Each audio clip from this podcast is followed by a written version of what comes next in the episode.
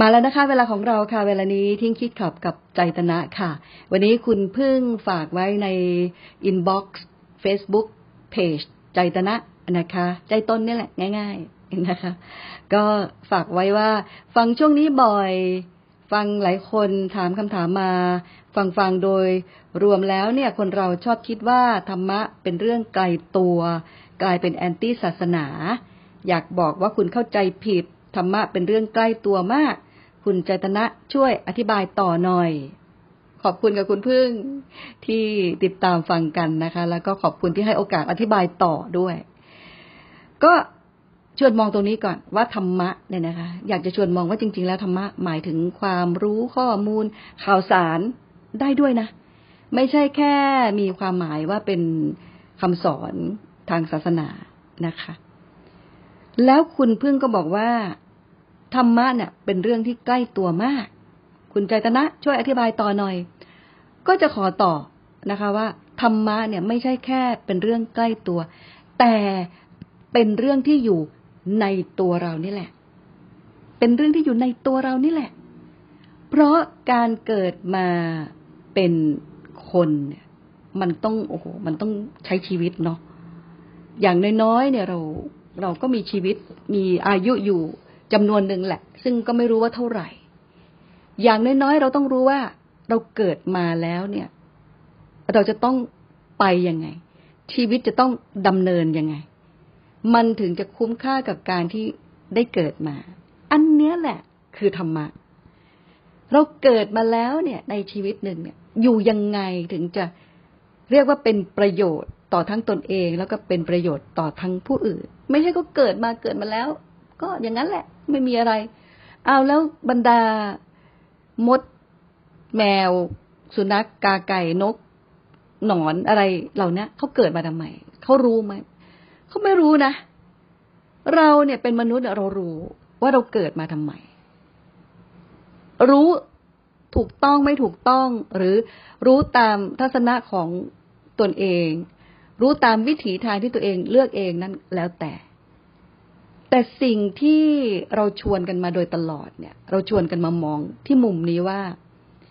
ถ้าเราเห็นว่าหนึ่งชีวิตของเราเนี่ย ประกอบไปด้วยกายส่วนหนึ่งแล้วก็ใจส่วนหนึ่ง ใจมันมีหน้าที่รับรู้แล้วมันก็รู้สึกแล้วมันก็นึก แล้วมันก็คิดไปด้วย แล้วมันก็เป็นตัวขับเคลื่อนชีวิต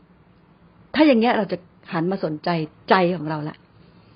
ว่าจะทำยังไง เพราะสุขหรือทุกข์ เพราะเศร้าหรือเหงา เพราะรันทดหรือรื่นเริง เพราะอะไรต่างๆที่มันเกิดขึ้นในใจเนี่ย มันล้วนแล้วมาจากใจ มาจากการรับรู้ทางตาหูจมูกลิ้นกาย แล้วก็ใจด้วย ถ้าเราค่อยๆดูมันดูมันดูมันเนี่ย เราจะเห็นความเชื่อมโยงของการทำงานในระบบ เราไม่ได้มีแค่ร่างกาย ไม่ได้มีแค่ระบบประสาท หรือไม่ได้มีแค่สมอง แต่มันมีความรู้สึกนึกคิดอยู่ในนั้น ซึ่งมันเป็นเรื่องที่ลึกมาก ลึกเกินกว่าที่จะมองเห็นได้ด้วยตาเปล่า มันต้องลึกด้วยการทำความเข้าใจอย่างลึกซึ้ง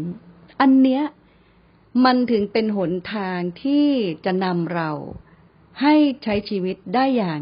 มีความสุข และที่บอกว่าให้เกิดประโยชน์ทั้งต่อตอนเอง แล้วก็ต่อผู้อื่น ประโยชน์ต่อตอนเองก็คือให้รู้ว่าชีวิตเราเนี่ยประกอบด้วยอะไร แล้วมันเป็นยังไง มันมีลักษณะยังไง มันมีลักษณะเป็นแค่ของชั่วคราว มันเป็นของไม่ยั่งยืน มันเป็นของที่ขอยืมมา ใช้ได้ชั่วระยะเวลาหนึ่ง ซึ่งเราไม่รู้ว่า อย่างยืมของเรายังบอกว่าอะขอยืมนะยืมเงินนะเดี๋ยวเดือนหนึ่งใช้อะไรเงี้ยนะคะ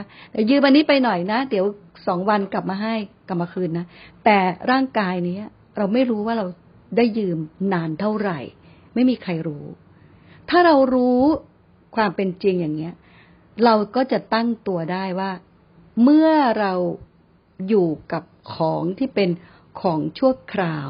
ของที่ไม่จีรังยั่งยืน เราควรจะ ต้องมีใจยังไง ถึงอยู่กับของชั่วคราวอย่างนี้ ได้อย่างมีความสุข อันนี้แหละเป็นความสำคัญของคำว่าศาสนา ของคำว่าธรรมะ ของคำว่ามันอยู่ในเนื้อในตัวเรา ก็วันนี้แบ่งปันเท่านี้นะคะ แล้วกลับมาพบกันใหม่ที่นี่ที่เดิมค่ะ ทิ้งคิดขับกับใจตนะ สวัสดีค่ะ